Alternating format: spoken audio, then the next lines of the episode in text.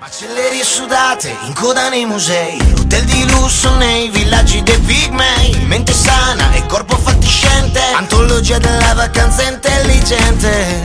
La tua vita a largo, da una vita intera Fischia il vento ed urla la bufera Tra le granite e le granate Lasciate ogni speranza a voi che entrate.